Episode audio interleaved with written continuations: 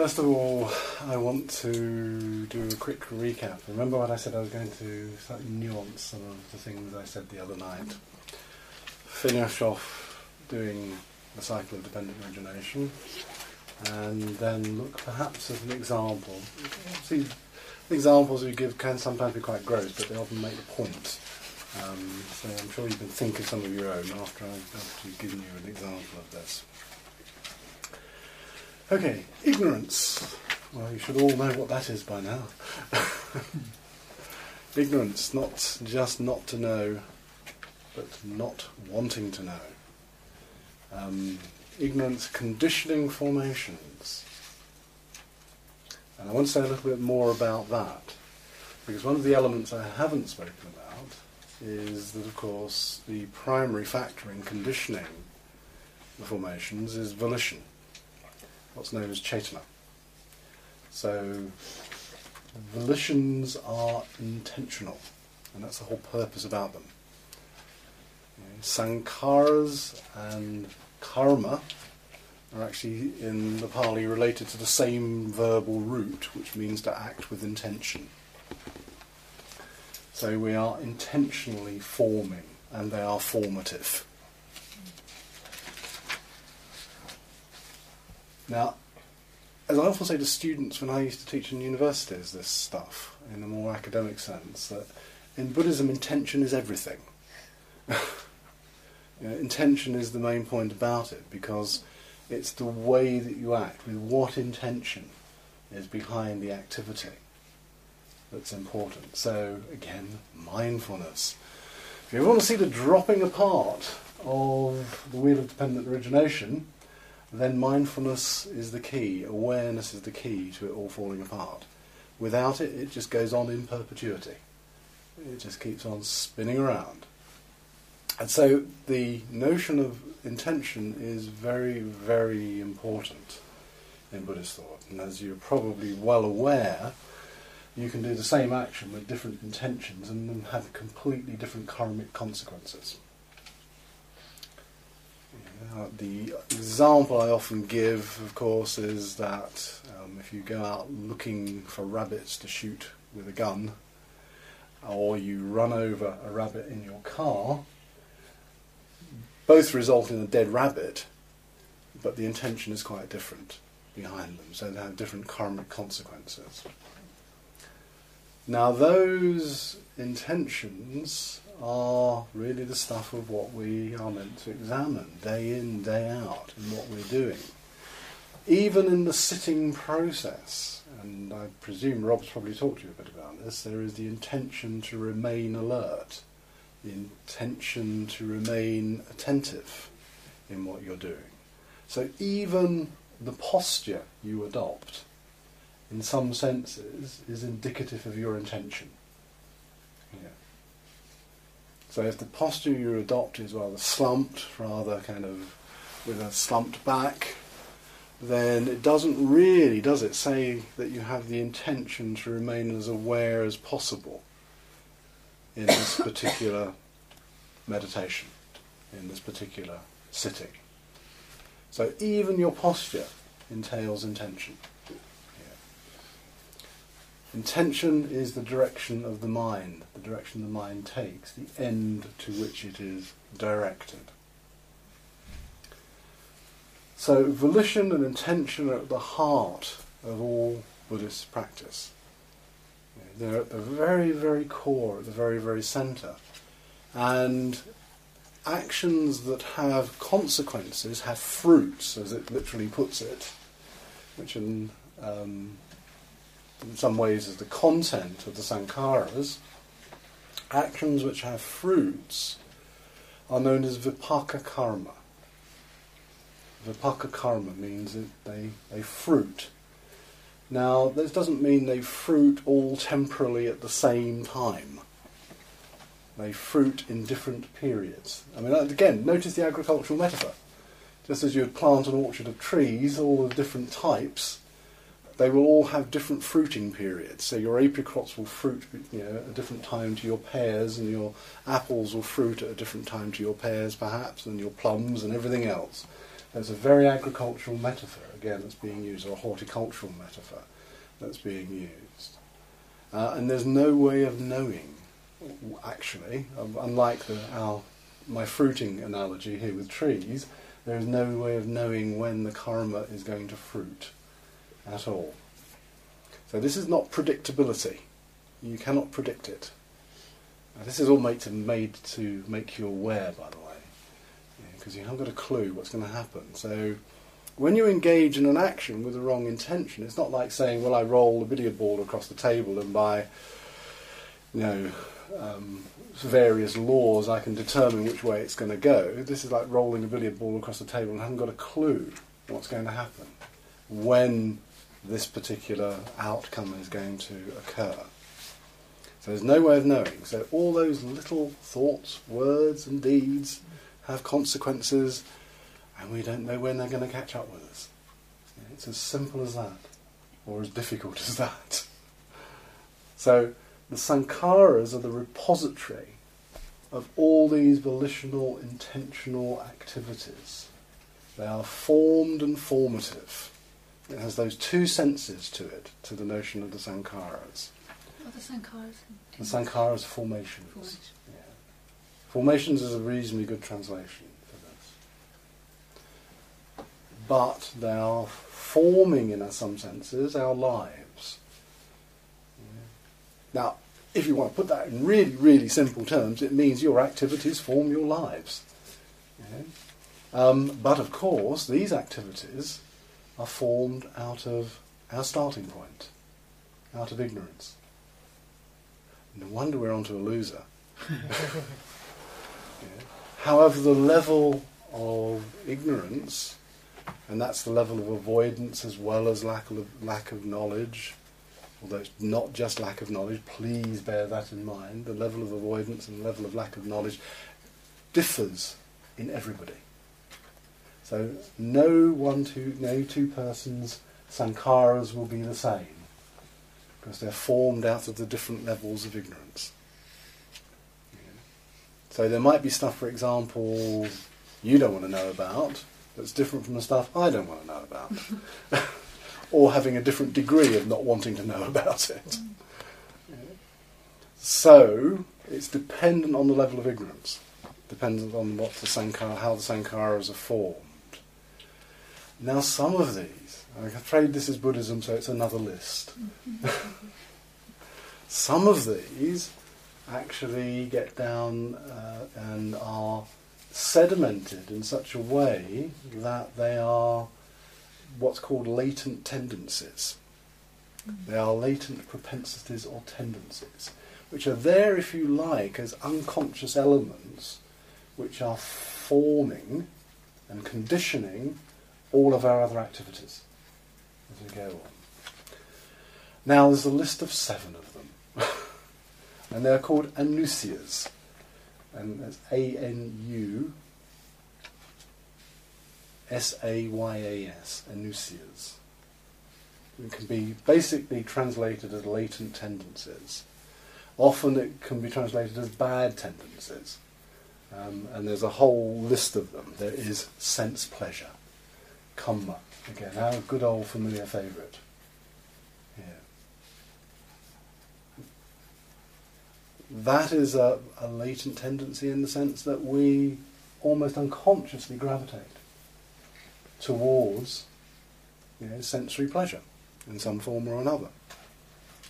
Even the hermit does. Gravitates towards sensory pleasure until they're awakened. Then there is anger, patigha, ill will, could be another translation of it, which also is a kind of latent ressentiment that one has about the world. Latent resentment about the way things are, irritability, anger, ill will. You know, all of these would translate that. Then there, of course, are views. This is this opinionatedness again. And the chief one of them being, of course, what's known as attavada, the view of the self. Now, of course, understanding all of this, and this is why I'm going into so much detail about this, understanding this whole process, having insight into this whole process, and seeing this latent tendency to grasp towards an I, is actually meant to bring an end to all of that grasping, bring an end to questions about who am I, you know, a basic question we often have, where am I going, where have I been before. There's a whole list of questions the Buddha says that this should bring a stilling to. Actually, seeing into this. One sees into this in great depth. It stills all of those questions. Who am I today? Who shall I be tomorrow? Who was I? Who was I the day before? You know, who was I in my past lives? Who will I be in my future lives? You know, all these are meant to be stilled by these questions because these are all actually questions that circle around self-grasping.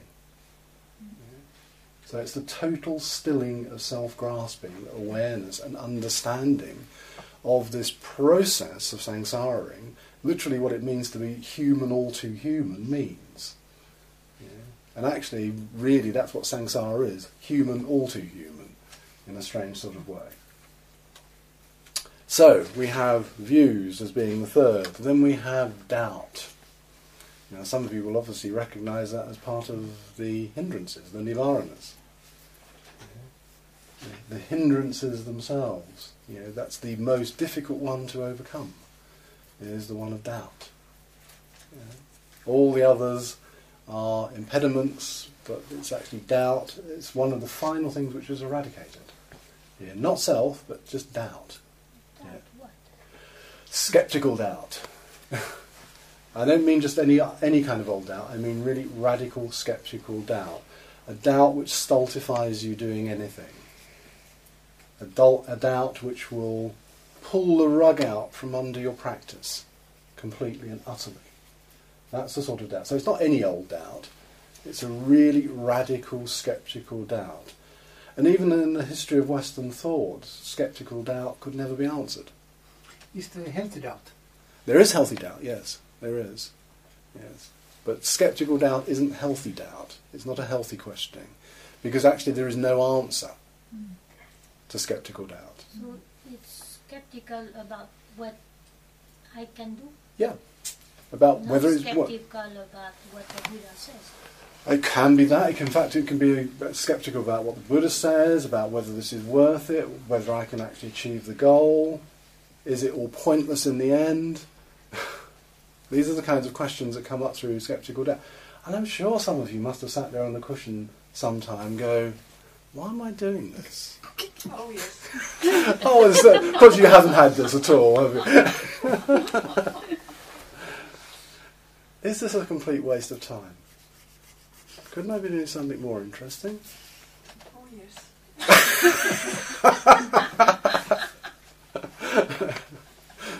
What's supper going to be? That's not quite skeptical doubt, but it's going off. but skeptical doubt, as you can see, is, is really questioning the whole enterprise that you're engaging in, whether it's worthwhile, and whether you could actually ever achieve it at all. So it's actually doubt which is pretty useless. Yeah. It actually demotivates you and can bring you to complete stultification.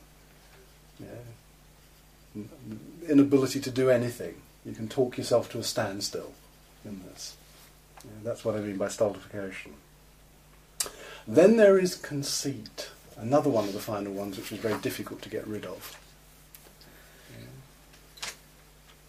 Yeah. There is conceit, mana, which is in Pali. Conceit is of three forms. Again, notice the number fetishism. Yeah. I am better than.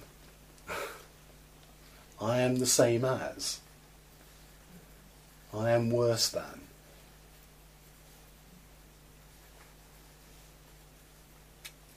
There's a very good article on conceit, by the way, if you haven't seen Tricycle, a couple of issues back by Christina. She actually wrote a very good article on this whole notion of conceit mm. yeah, and these three phases of conceit. So, conceit, well, I am better than. Well, that's the obvious one, isn't it? I am worse than. I always think of a Monty Python sketch where everybody's try- trying to outdo each other about how bad a childhood they had. I was born in a lake. Before Yorkshire. That's right. And then I am the same as. Putting yourself in the same position as somebody else.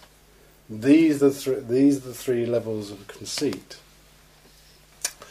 Then another familiar favourite, and you can see how, in a sense, um, I don't know, Buddhism is very eco-friendly. It just recycles the same terms again and again. Desire for continued existence. And then finally, ignorance itself.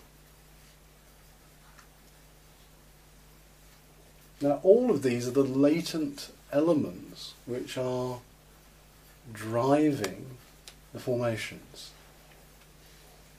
So the formations are not just about the activity. What was number seven? Number seven, ignorance. Oh, ignorance. Yes. Desire for ignorance, did you say? No, desire for ignorance. I really want to be ignorant. I, I didn't know what you said. No. Desire for continued existence. Oh, Desire for that's continued six. existence, that's six, yes. Can I just quickly ask one thing? Cool. Is this the same as uh, vasanas, the latent tendency? I'm just wondering about the two words. Vasana, yes, it's a similar thing. Yeah. Okay. It's very similar. There's slight, slight difference in the meaning of the word, but I won't go into that. It's not, it's not relevant here. And also, could con- is conceit sometimes spoken of as arrogance? Same thing, or is there a difference? Uh, I don't know. Conceit, conceit is a subtle grasping after self. So, yes, arrog- arrogance, I would say, is more likely to be I am better than. Hmm. Yeah, it's more likely to be of that form, isn't it, rather than I am worse than. Yeah, but I've sort of heard it broken down into these three, which is why I was just sort of checking to Mm. Yeah, but it's it's. I mean, the actual word literally does mean conceit in Pali and Sanskrit. Yeah.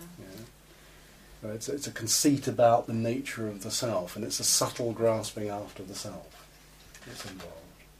Also, just say, um, did you say that these arise out of actions sedimented? These arise out of past actions which have been in some ways sedimented into the psyche. So they are latent tendencies within the psyche. And like, what's the origination of them? They're like they're sort of actions that we've learned or whatever. They're actions which we've learned. There's not gone on, there's no kind of description of how they are particularly formed. They're being formed over, you know, just take this lifetime since we were born. You know, through possibly societal conditioning, parental conditioning, our own conditioning. You know, but these are the kinds of things, and they differ for everybody. But they're the same basic tendencies, the same basic generic mm. tendencies, which are laid down in, in the psyche and sedimented. And they, if you like, will operate on almost like a, well, the pearl's a bit of a, you know, a piece of grit which forms a pearl is a bit of a nice analogy. Yeah, but it's the same thing as grit, which actually continues to have influences in forming something else. Yeah, so those are the grit, if you like, in the psyche, which is beginning to form the other actions that we engage in. So behind, as a latent tendency, behind our actions are these seven forms. All the time. Say that again. Behind. Behind our activities, our volitional activities, there is, if you like, operating as grit, Mm. these latent tendencies, yeah, which are conditioning those other activities. So we think we make a free choice, but actually we're making a choice which is already being conditioned by a latent tendency within the mind. Now, these, if you like, are the deepest level of the psyche, just like the asavas. They actually feed the asavas. We keep them going. Um, there's a lovely word in Pali which is called ahara, which means we keep them going by feeding them. They won't exist unless we continue to feed them in some way. What these? Yep. Both the anusayas, these latent tendencies, and the asavas, these deep, you know, the effluent that I was talking about, the kind of crap that we keep, keeps pouring out of us. So we keep on feeding those. And in many ways, the cycle of dependent origination is a description of how we continue to feed, how we continue to give nutriment. Yeah, okay. Are there any positive latent tendencies as well? No. No, that doesn't. Let me not sound as, as negative. Remember, this is a description of samsara. What it's saying is, and if you really want a description of the mind as such, um, then because it's samsara, these are the things that are very deeply embedded. But the mind also possesses actually more than all of these. It possesses 25 what's called beautiful factors.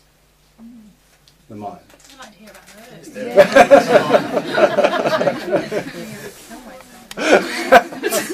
Balance. Pardon? Need some balance. You will get some balance, don't worry.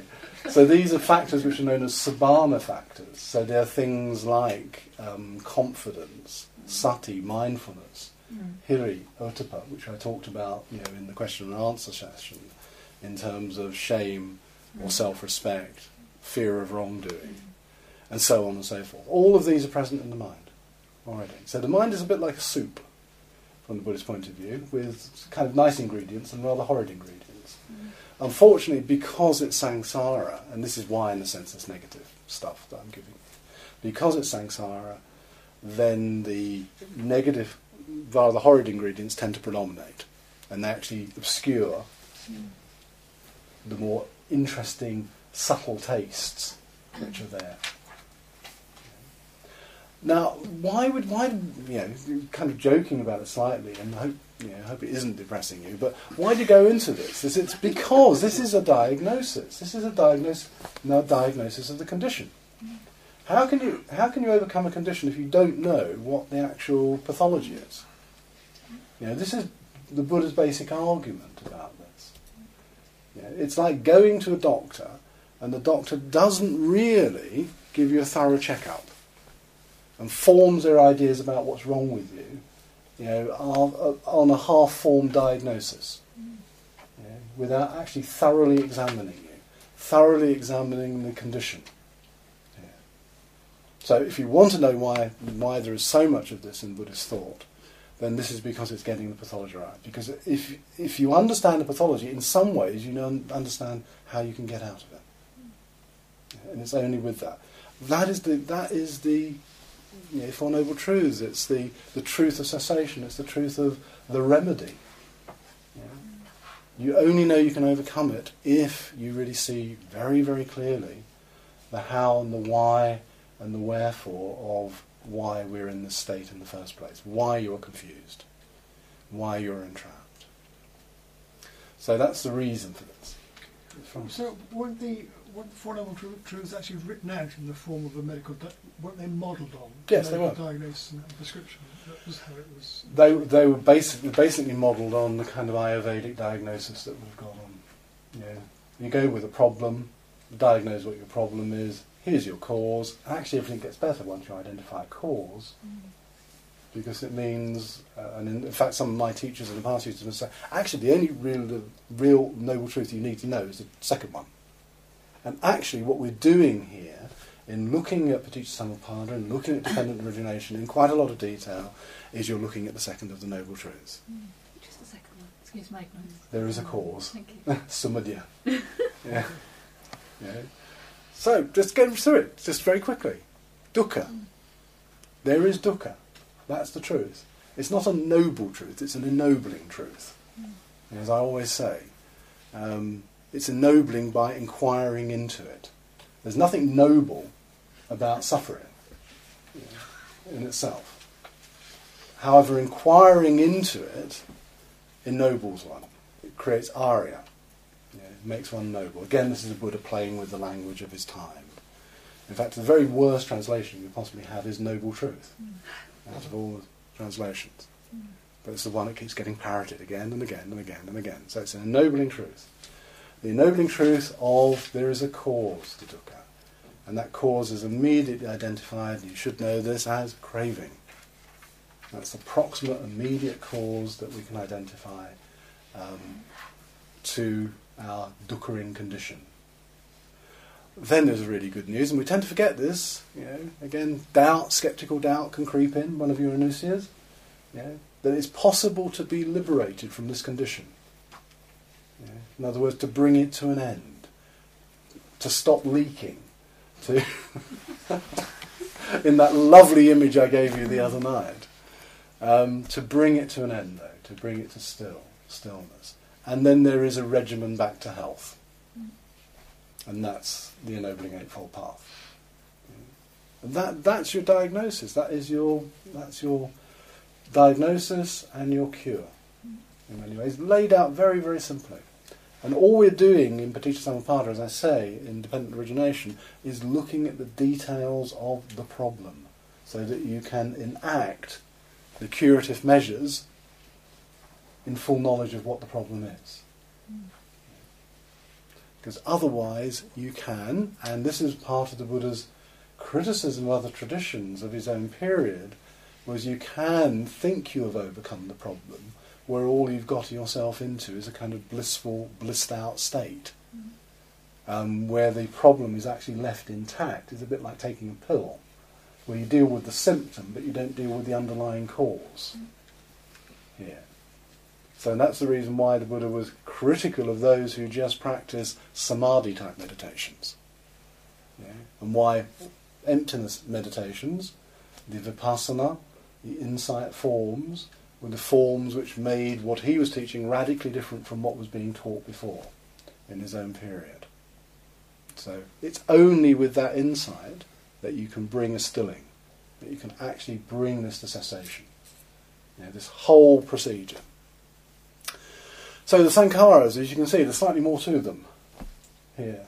Now, one who is inquiring into bringing about the uprooting of those latent tendencies which are rooted into the sankharas, yeah, these formations, is termed going against the stream. Mm.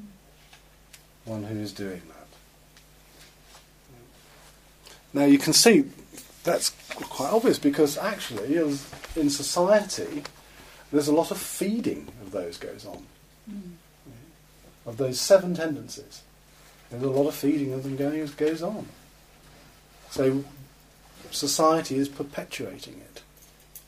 So one who is going against the stream here, however, sticks their foot in, you know, having understood thoroughly, and I won't go into all the details of how you get to the point, but then they are known as stream entering. And that's where you get the term stream entering. You're entering the stream because you're going against it. You're going against the tide of normal experience. Yeah. So if you're really inquiring and wishing to uproot these, you're a deep radical. and if you really want to be radical, start paying attention and develop awareness. Because these are the opposite of that. Okay, so we've got the sankharas. There's a little bit, as I say, a little bit of nuance in there, a little bit more detail in terms of the sankharas. Sankharas then condition consciousness, the arising of consciousness. Consciousness is then going to condition the six, sorry, is going to condition nama rupa, it's going to condition name and form. Nama, all of those mental realities that we have. Rupa, all of the physical dimensions. Rupa actually in the tradition is more about not so much literally flesh and blood, it's about our sensing of the physical. Both physicality and our sensing of that physicality. So it's often spoken about in terms of the ancient elements earth, fire, air, and water. And it doesn't take a kind of great leap of the imagination to see what, what is earth. That's solidity, it's the sensing of solidity. Water, the sensing of fluidity. Yeah, and so on and so forth. And then, of course, there is all the mental stuff that's going on. All of these are being conditioned through consciousness by the sankharas, with their latent tendencies, with ignorance and its asavas. That paints, that's the bleakest picture you're going to get. That's what you're working with. Now, I mean, if one is honest about this and really owns up, well, no wonder we're confused. No wonder we're in the state we're in a lot of the time in the world. Not to say there aren't pleasant things in the world, but somehow we can even manage to subvert pleasantness you know, by grasping after it you know, as a kind of latent tendency.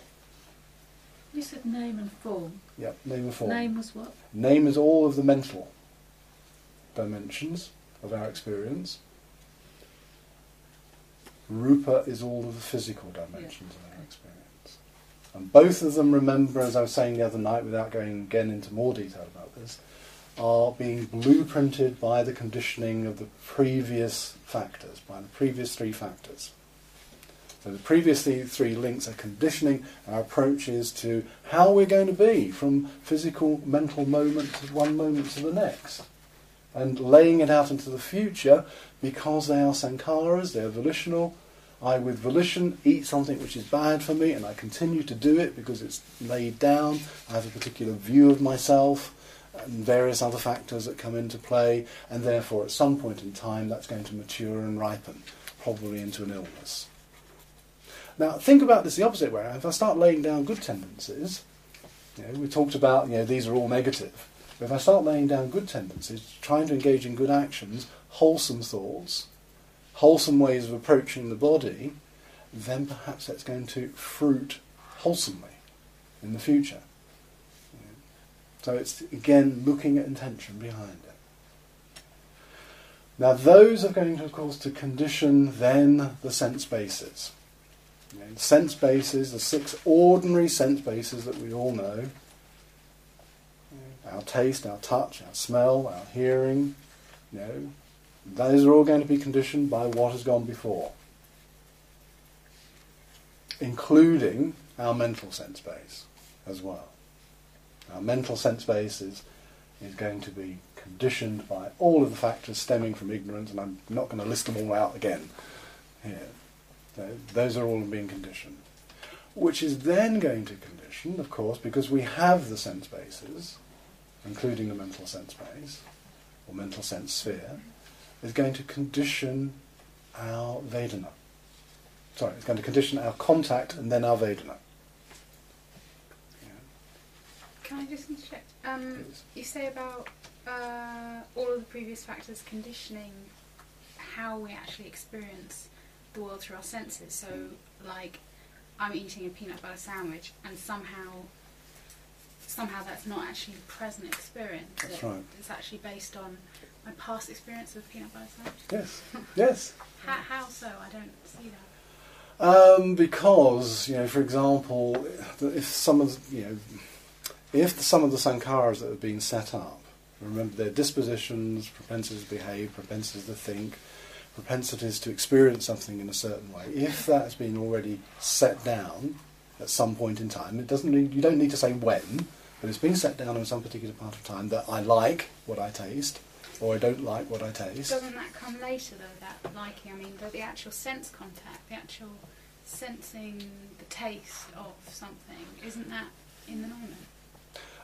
No, it's not necessarily in the moment. That's the whole point about this. Is that it's not necessarily the, the taste when I'm tasting through, if you like, previous experience isn't in the moment. It's simply a taste of the past. It's a, a perception which has been conditioned by past experience, which I bring in. So it's associated. I mean, I don't know if you've ever had this experience. Sometimes you will keep going and revisiting something you think you like, and somehow it subtly changes and you don't like it anymore, anymore because something has changed within it. Yet the drive is still there to want to experience that. Yes, have anybody? Yeah. Yeah, Can you connect with that? Bacon sandwiches. Yeah. In other words, there was past pleasure. There was, there was past pleasure and associative pleasure that you now expect to experience in this moment, but conditions have changed in this moment, so I don't experience it quite the same, yet I still expect to. Absolutely. I can see that Yeah. there's var- you know the possibility of variation according to kind of um, past experience and, and how that might change. But there must be a certain pers- you know certain amount of actually receiving just the information you're getting from the peanut butter at the moment. Do you know what I mean? Is there space for that in? in There is, there is, there is information coming through, but unfortunately, it's been overlaid by most of this baggage, as I was, I was referring to it the other night, that comes in. You know. So you don't actually really experience what's there. You know, whether it's your bacon sandwich or your peanut butter sandwich or any other sandwiches one. So it's just that mean that most of the, the senses as we experience it in them are perceptions? Yes. Yeah. Yeah. That's what we mean in a sense by sense perception. Object, conscious eye consciousness, mm-hmm. and a consciousness. That is perception. Yeah. And you can see the perceptive process, if you like, in looking at that, the linkages we've already done. So by the time you get to contact, well, why do you have contact? Because you have senses. Why do you have senses? Because they're in relationship to a consciousness. Why do you have consciousness? Because they're in relationship to sankharas, to formations. So really what it's saying is none of your experience is clean. And that was that question I posed the other night. Do you experience anything new? Or is it only associative? So if you were if you were a Buddha, then does that mean that food wouldn't have any taste, wouldn't have any flavour? No, not at all. It tastes exactly as it is now. It tastes exactly as it is, yes. So So, so well, question mark. Well, it means that you're actually experiencing. I mean, speculating about what a Buddha tastes. Talk about metaphysical speculation. I mean, how far can it get? But I mean, based on based on what really is being said, it is saying that the, the sanya, the discrimination of what is there, isn't just simply invoking past experience. It's actually tasting. And remember that phrase that I keep saying from Udana. Perhaps I'll bring it out and quote it to you properly, the whole thing. In the tasting, only the tasting. And what it's saying is not that it doesn't have a taste, that I'm just not bringing loads of other stuff that doesn't have to be there in that moment of tasting, in that moment of hearing, in that moment of touching. When we taste and when we touch in ordinary in the ordinary samsaric world, in our samsaric experience, we don't do that. Taste comes with association, past experience. You know, sound. Think of music. I mean, the most common form of our listening experiences for most people. That comes with whole rafts of association. Know, a piece of music. Do you actually hear the music? You know, some composers got so fed up with it they started composing discordant music to really try and shake up people's way of listening. you know, because you couldn't hum the tune. But John, for example, if you um, say you see a piece of fabric and, and from past experience you think you know what it's going to feel like and you reach out and touch it and it's completely different and you have that immediate experience of, you know, I mean, what I'm assuming is in that case you're actually experiencing the, the feeling, you're, you're perceiving what, what is there Mm. and, and the, the, the idea that you know you had in your mind before you actually made that contact was different. So is that not experiencing in the moment? So you still want a few other feelings that you've had. Exactly. Yeah. You, Yeah. you would still compare it and make compare It's, I was going to say comparative. Yeah, yeah. Yeah. I mean, the, Try and sort of put it sort of in, in perspective, as it were. in your yeah, and we're all. I mean, actually, it's one of the chief ways we often do things is comparing. Mm. You know, comparatives. Yeah, it just happens so quickly that you. I mean, notice how this even goes on. If you're talking about comparatives, how it even goes on about comparing one sitting session to another sitting session, one part of a sitting session to another sitting session, comparing yourself to what another is doing. You know, even in an environment like this, a lot of comparison is going on all the time. I actually think comparison is a really, way, a really good way. If you want to make yourself miserable, Yes, compare. Yeah. So is it like just basically overlay? That's what we needed. What I find hard to imagine not happening is having some sense of function of something. hmm And I'm just thinking if there were bananas at the time of the Buddha and he was given a banana, would he have known to peel it before he ate it? Mm. Because if you're coming to something completely new, Mm. you wouldn't know that. Sometimes you wouldn't. No, that's right. That's right. You wouldn't know what to do with it. No. So some of these, but some of these conditioned factors, such as the knowing what to do with something, in some senses, de- well, not in some senses, in pre- pretty well all senses, don't have any ethical, moral outcome to them. So they'd be okay. You'd They would be okay. Bring that to your experience. Exactly. Yes. Okay.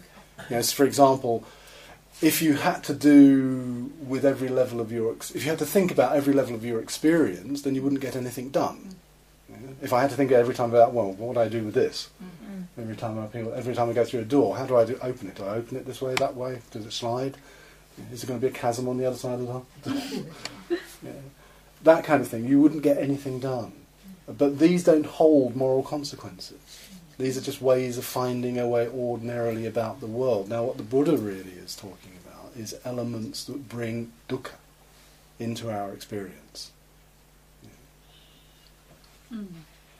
That is really the remember the focus of what he's doing. So it's not a kind of grand theory of everything. It's very specifically focused on that which is going to cause us dukkha. So it's just seeing through that lens of our experience, basically, isn't it? It's seeing at how we perpetuate suffering, Yes, um, but not maybe the totality of our experience. that's right. Yeah, it's not meant to be a grand theory of everything. that makes sense. Remember, the Buddha's saying is, I teach dukkha and the end of dukkha, and the overcoming of dukkha, nothing else. And everything, he's, you know, this very famous phrase you've probably come across, you know, there are more leaves in the forest than I teach you, but everything you need to know is in this handful. And that's where it's focused on. It's focused on one problem. Now, the kind of thing that Bridget mentioned doesn't really create a problem for most of us. Doesn't really result in dukkha unless you really are perplexed about how you peel your banana. so let's move on. The time time's getting on, and I still haven't got round to number twelve. I still haven't told you who did it yet, have I? so, coming back again, we've got contact arising, arising because of six sense bases. Out of contact, we're getting Vedana. And then out of Vedana, we're getting craving. Now, I don't need to explicate those others because they're fairly clear, hopefully. Now, the nuancing in craving, when I started it the other night, goes on in the form of that craving is of three forms. You know, remember, kama, craving for sensual things, then having, of course, bhava, craving for continued existence, and then moving into, of course, what's the next one? Who's going to tell me what the next one is? Vibhava. Vibhava, that's right. So, Pardon? What'd you say? People keep talking, I can't stand language. Okay. Craving for continued existence is the second. Yeah. What's Yeah. the? The wishing not to be. Like, The craving not to be, if you literally want it. Mm. Translate it properly.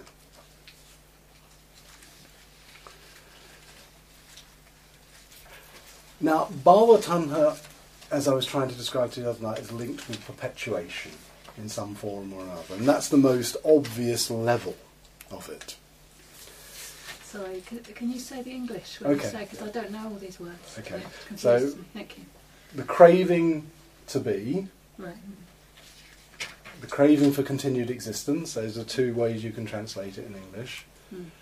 Those, that can be seen as obviously the desire to perpetuate yourself in some way. And I went into a few examples, remember the other night. Could be absolute immortality of the soul type thing, all the way down to the label on the tombstone. You know, through things like you know, perpetuation through children and good works and all of these kind of facets. However, it's also psychologically in Buddhism linked with assertion, self assertion, power, fame, the desire for wealth, and the desire for recognition. Mm, very relevant. Yes. Yeah. Now you can see how those form out of those grosser examples I've given you. Mm. The craving for sensual things, which is obviously the first of them. Well, how does that manifest psychologically? Well, it manifests psychologically particularly as excitement, Mm. the wish for diversion, exposure, as I said the other night, to new stimuli, to novel stimuli. These are all the psychological manifestations of it. Now, I think put in these terms, I hope you can see they're not a million miles away from what we're actually experiencing most of the time. And then finally, if we're going to gloss, nuance the desire not to be a little bit further, then what do we get with that? Aggressive behaviour, suicide, and extremely painful shortcuts to avoid painful experiences. So, in other words, we try to avoid pain but create pain in our avoidance of it.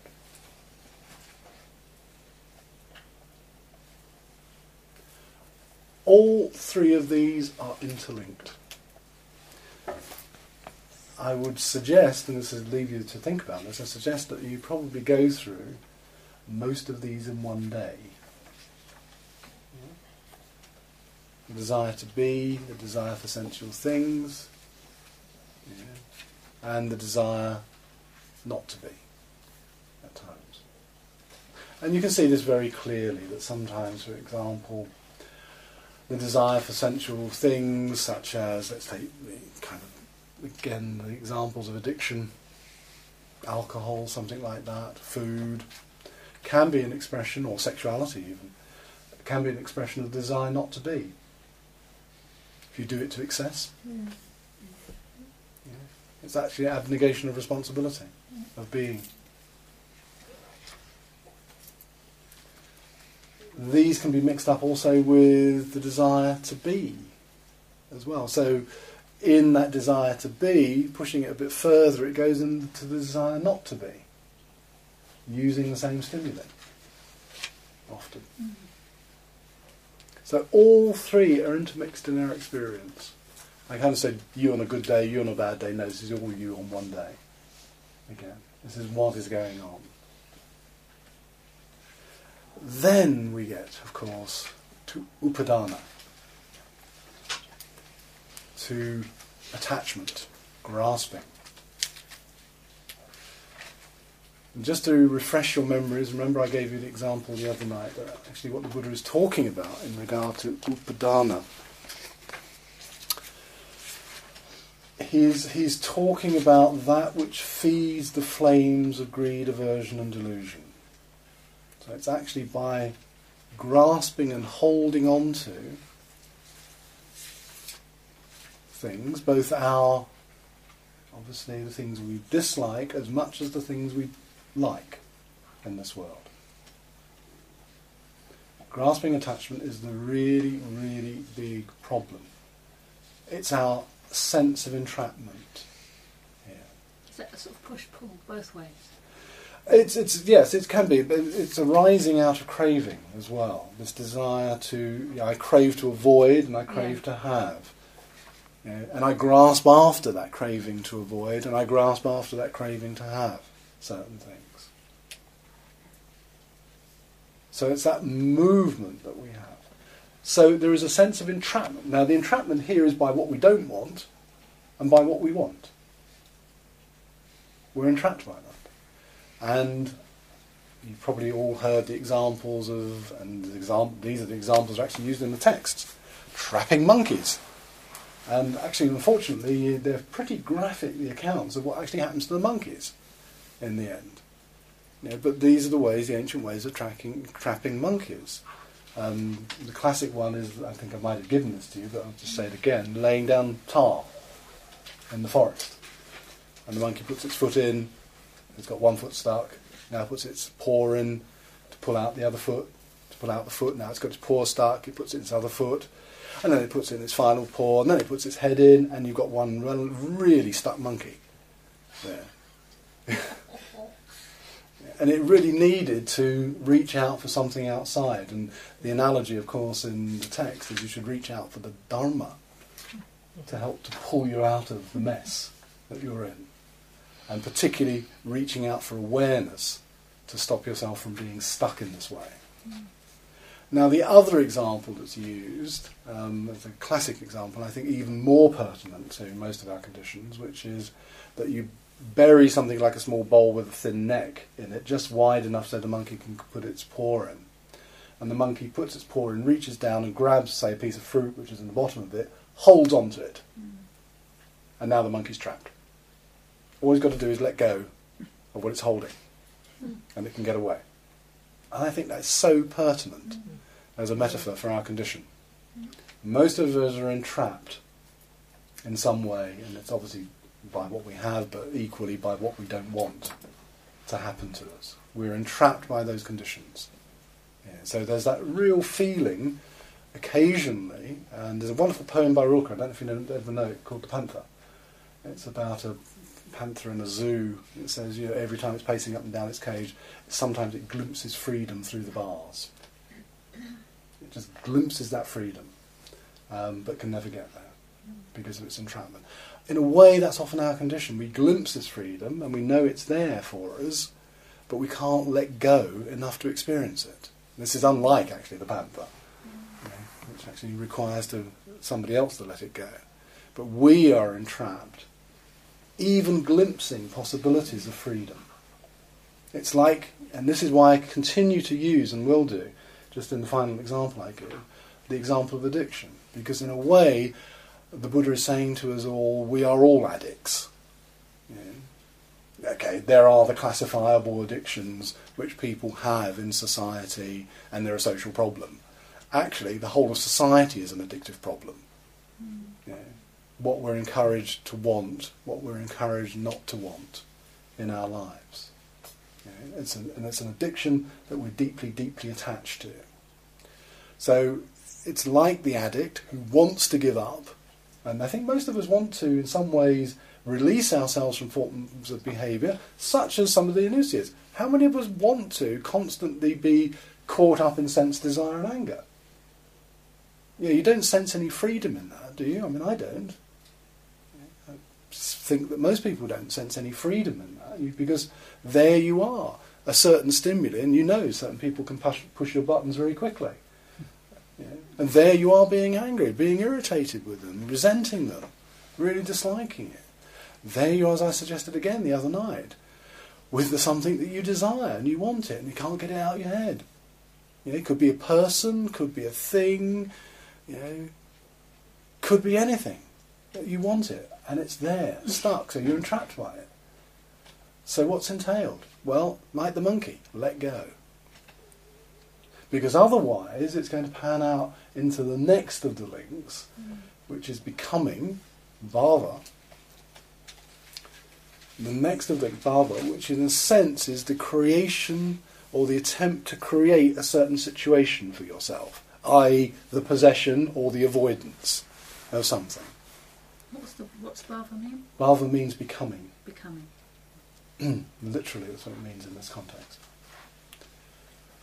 Now, if you hear that, what it actually means is to try and create a situation where you get or you avoid something. So, if you like, it's the manipulation of a situation for yourself. Mm-hmm.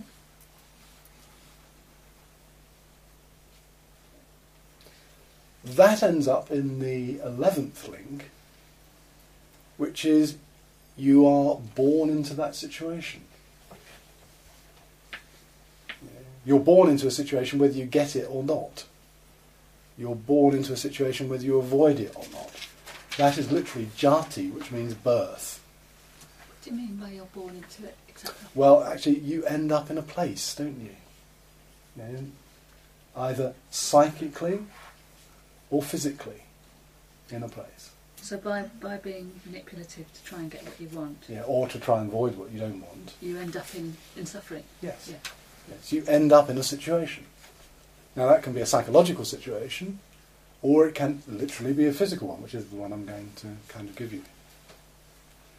But even if you end up in it, and this is again the tale, of course, of emptiness, even if you end up with what you really want, even if you end up with what you really wanted to avoid, in other words, with the avoidance of something, then that situation is going to decline and it's going to disappear. Because all things are changing and they won't remain the same, no matter how hard you strive.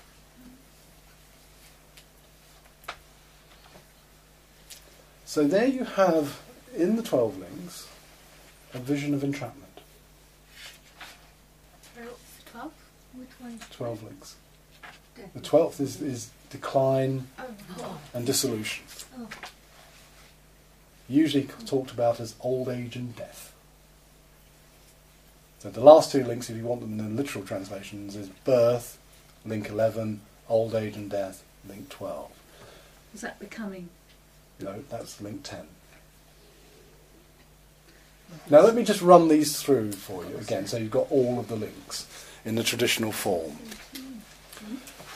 I got lost at the end. I got becoming, and that was it. Okay, well let me let me just go through it, just so I don't I don't want to leave anybody confused or missing missing a few links, and then you might go out searching for the missing link. Sorry, it's this time of night. okay, first link, ignorance. Ignorance conditions formation, second link. Formations condition consciousness, third link. Consciousness conditions nama rupa, name and form, mind and body, third link. Fourth, sorry, fourth link. Okay, so ignorant formations, consciousness, name and form. Okay, that's the first four. Okay. Name and form will condition six sense bases. Six sense bases will condition contact. Contact will condition feeling. Is contact another? Is Contact is another link, yes. so that's number six. It's number six, that's right. Vedana is number seven. That's right. Ah. Then you've got craving. Craving will condition attachment. Attachment will condition becoming. Becoming will condition birth. And birth will condition old age and death. So when they have the the links with less links, what are they missing out? in in the nine links that the Buddha gives, he starts basically from name and form, mm-hmm. Rather than the first. Because in a way, in, in Death goes to name and Pardon? form. Death goes to name and form. And, Yeah. So, Yeah. so that birth one is that when you said you end up with a particular situation. that's right. So, and then, no matter how hard you try and hold on to that, it goes. So that's Yes. the death bit. Or how matter how hard you try to avoid it, it will come and go. So everything is in the process of decline and dissolution. Yeah. Be it pleasurable, unpleasurable. It's in the situa- It's in that particular situation. So it's empty of any stability. Yeah.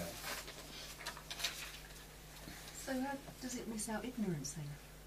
It misses it out I mean, in the Mah- I mean, really, this is in the Mahanidana Sutta, which is the big sutta on the 12 links. The link is Nidana in, in Pali.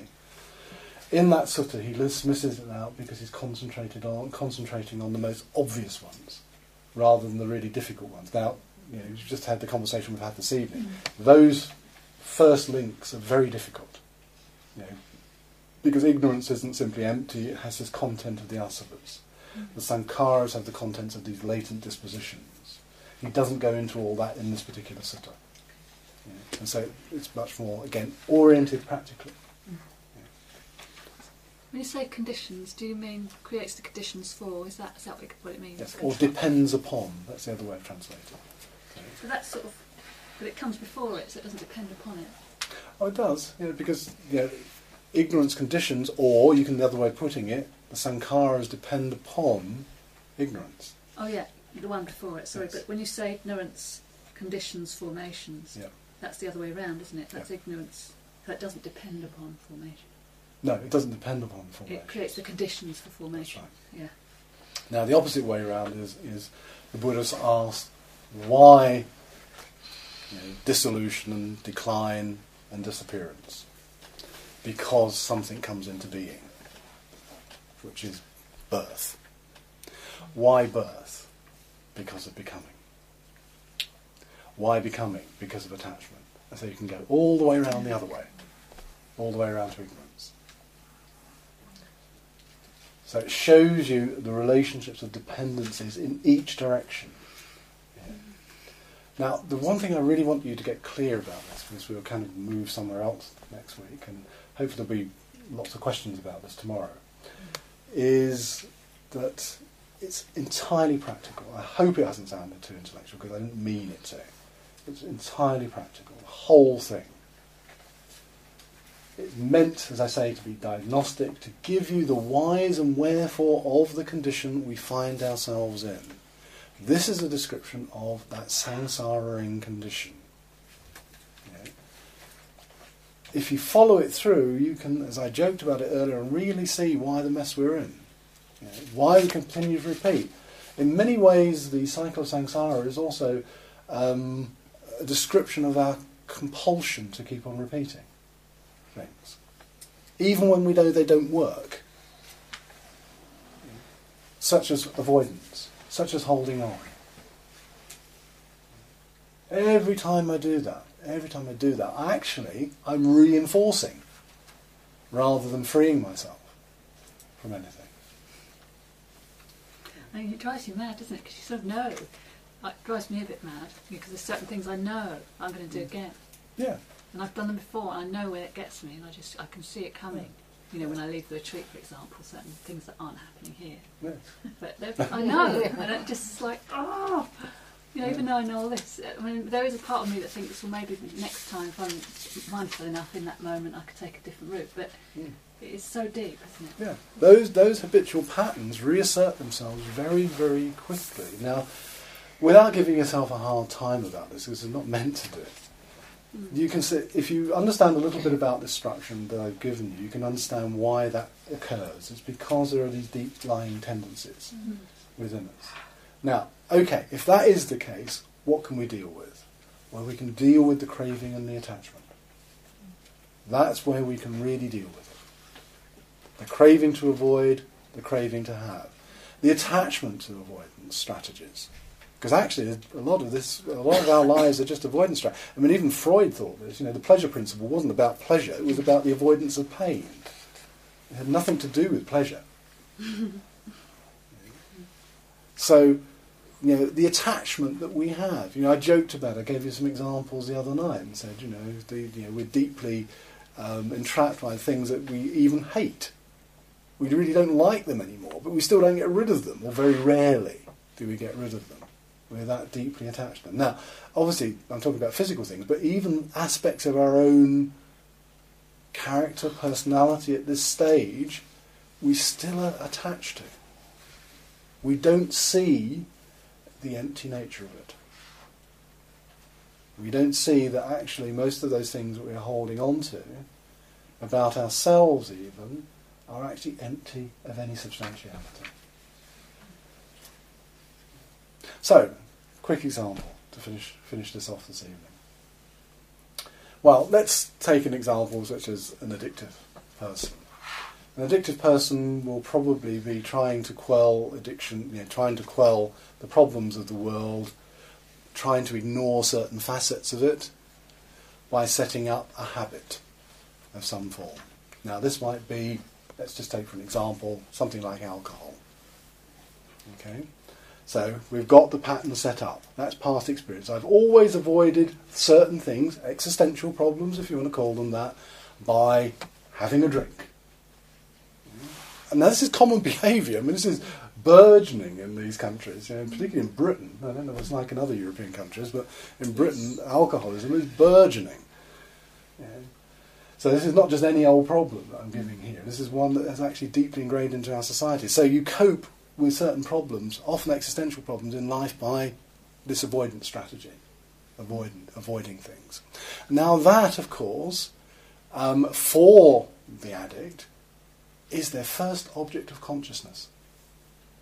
If you talk to any addict, anybody who's really been addicted to any substance, the thing that's constantly on their mind, even when they're not doing it, is that thing that they want, that substance that they require. Yeah. You can put in your own examples here. I'm sure you can think of other examples in this. This is just a, a rather, you know, I think it's, I say a, a very personal example, but a rather obvious one. Yeah, so that's the first object of consciousness, is that habit, and the satiation or the need to satiate that habit. Now that is going to obviously pattern mind and body. Know, somebody who drinks to excess is setting up patterns in the body.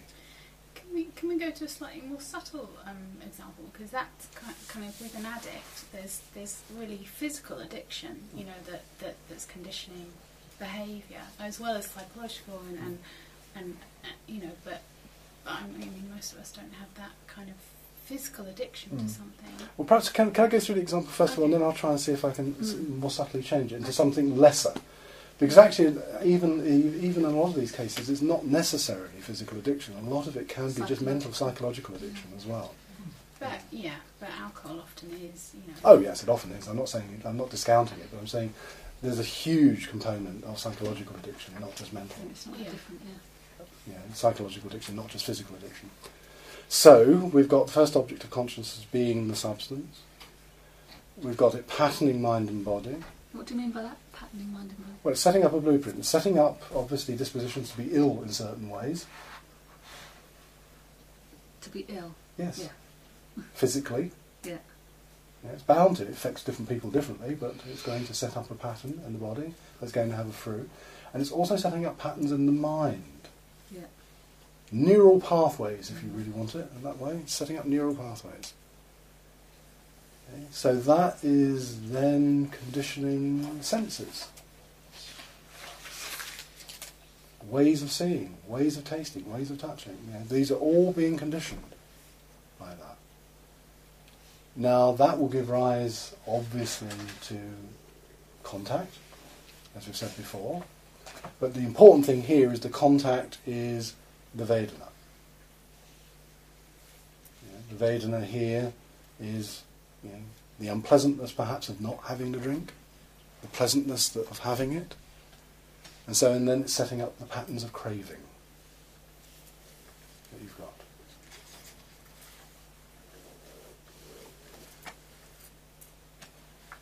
Now that can be linked, for example, for the desire not to be, total avoidance. That could also be the starting point, actually, couldn't it? Pardon? That could also be the starting point. It could also be the starting point. Yeah, yeah this, you know, again, you'd have to look at the whole circle in a way that interacts with each different part.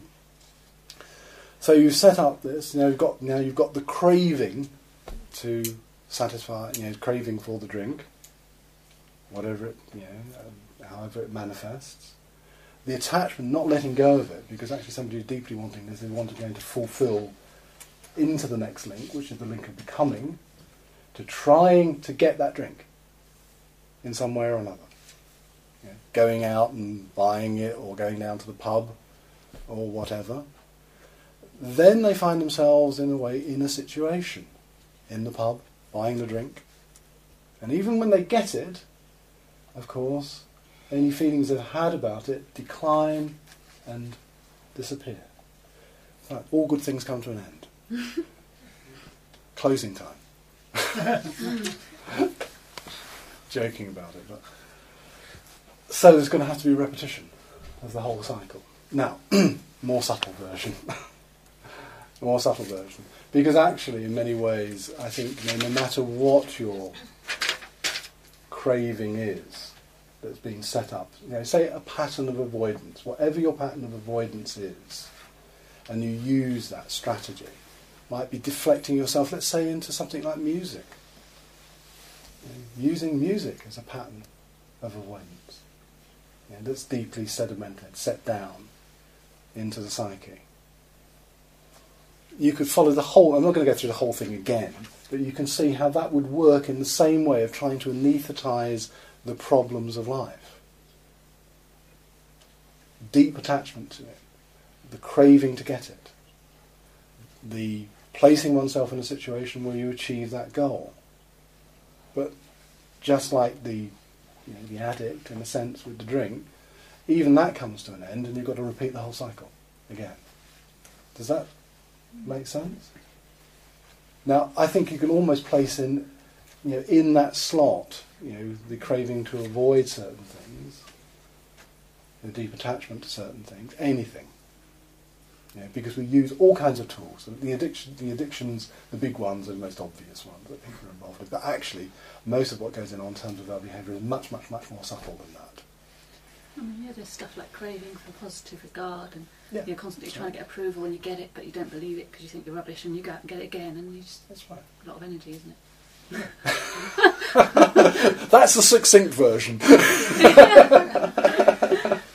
you know. That's more of a sort of random day-to-day one, isn't it? That a lot of people want. yes, it is. Yeah. Avoid criticism. But it's it's the compulsion. Now, the whole point about this, remember I was saying earlier on, I'll kind of finish and we'll just have a few minutes for questions, is the compulsion to repeat. You know, this is obsessive compulsive neurotic behaviour. And I'm not saying that lightly, and I'm not saying that to be dismissive of what we're engaged in. What we're engaged in is that kind of behaviour. That we think we can solve problems out of past experience, often and therefore get embroiled in entrapment of a perpetuation of previous experience. So if you've ever had that sort I was just going to say, if you've ever had that feeling of deja vu, well, you've probably had it. Definitely. You've done it before, in some way or another. Not identically, but very similarly. So, I was just going to say, but all because of um, anicca. yeah, because, of Because if, if something was con- constantly satisfying you, then you wouldn't need to go out and find something else. That's right, but nothing is constantly Nothing is- nothing is constantly satisfying. Nothing nothing will give you constant pleasure. Yeah. That's the sad sad thing about it. Now, I say sad, but that could also be exciting because it actually means that we have to find meanings otherwise than in the certainties of something giving us pleasure continuously. We become those meaning garnering I don't know, beings as opposed to just sticking rigidly at trying to get one meaning out of things in our lives, or one value, one sense of being. Because it's terribly sad. It's terribly, terribly sad if that's the case. That if we're entrapped within this particular position of doing and being compelled almost to keep on repeating. Compelled, and this is really the crux of it, isn't it? Compelled to keep on wishing to avoid, compelled to keep on wanting to have. Our societies encourage it. They really, really encourage it. So you, if you take going against the tide actually as being going against those deep, latent tendencies, actually I think we have something much more obvious, actually, is the tide of the conditioning of the societies we live in that's pushing you in and stimulating you into this kind of behaviour, as well as what's coming from within anyway. Mm-hmm. Yeah. You know, so it's kind of mutual reinforcement. It's modern day enslavement. Pardon? It's modern day enslavement. Yeah. Keeps us all in order. Yes, it is. Yeah. I, I mean, it's a very pessimistic view, but there's a couple of French philosophers, uh, Deleuze and Guattari, who actually said that you know the whole purpose of Western society was to turn beings into desiring machines. Yeah. That's what the purpose of Western society was to do, to create and stimulate desire for material goods. It doesn't sound so implausible. Yeah, sometimes. What do you think of world free trade and all that? So, living in this way means to see a certain degree of emptiness at the heart of this pursuit.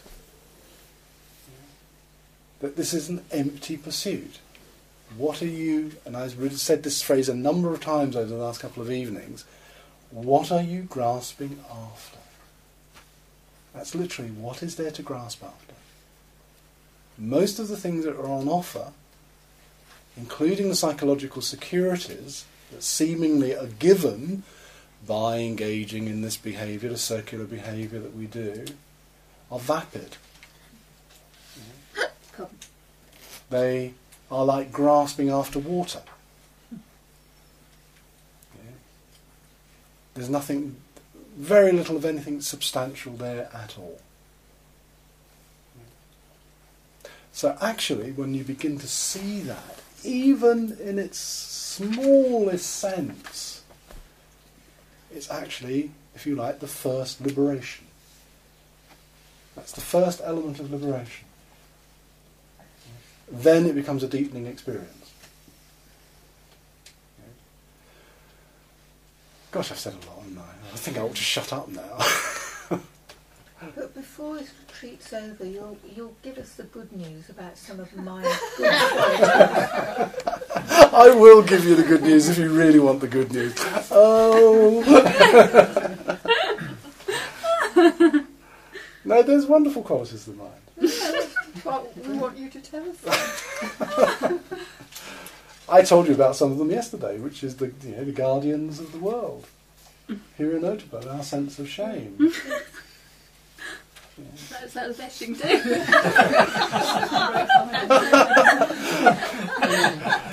okay. How about compassion? yeah. yeah, thank you. That's within the mind as well. Yeah.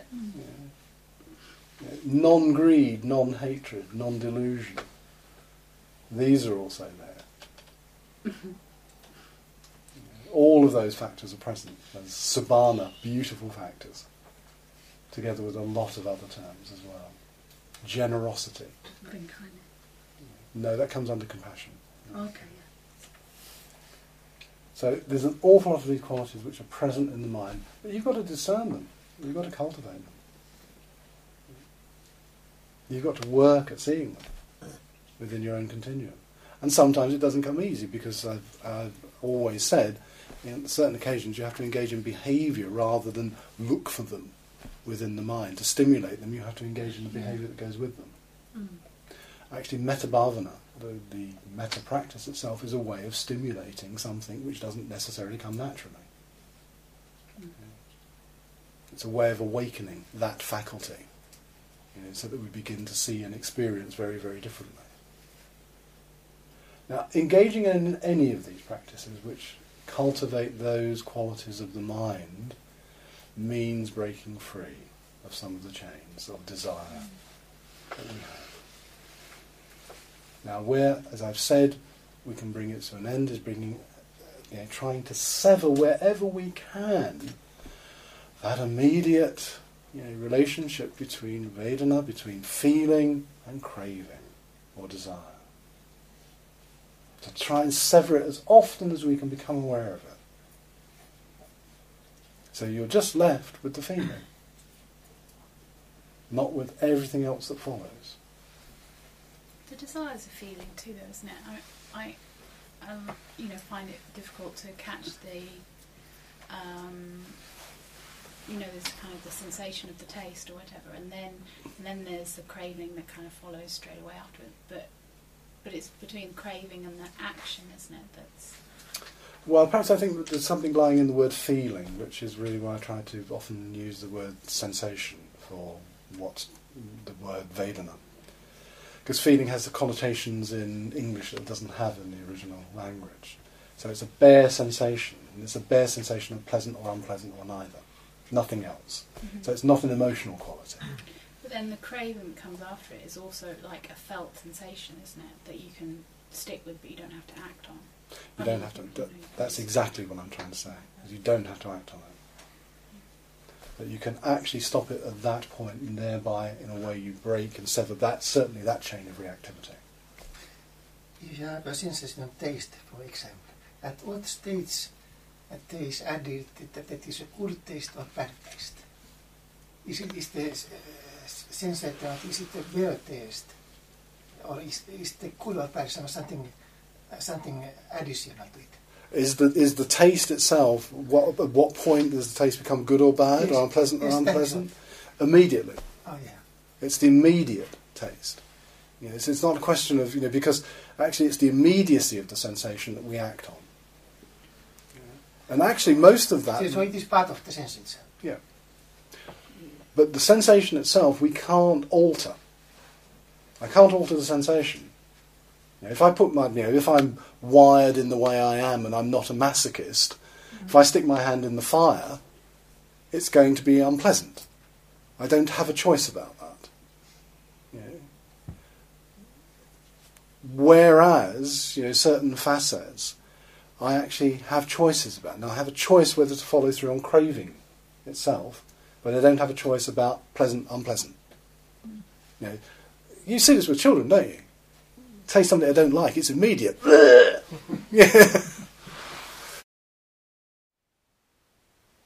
Thank you for listening. To learn how you can support the teachers and Dharma Seed, please visit dharmaseed.org slash donate.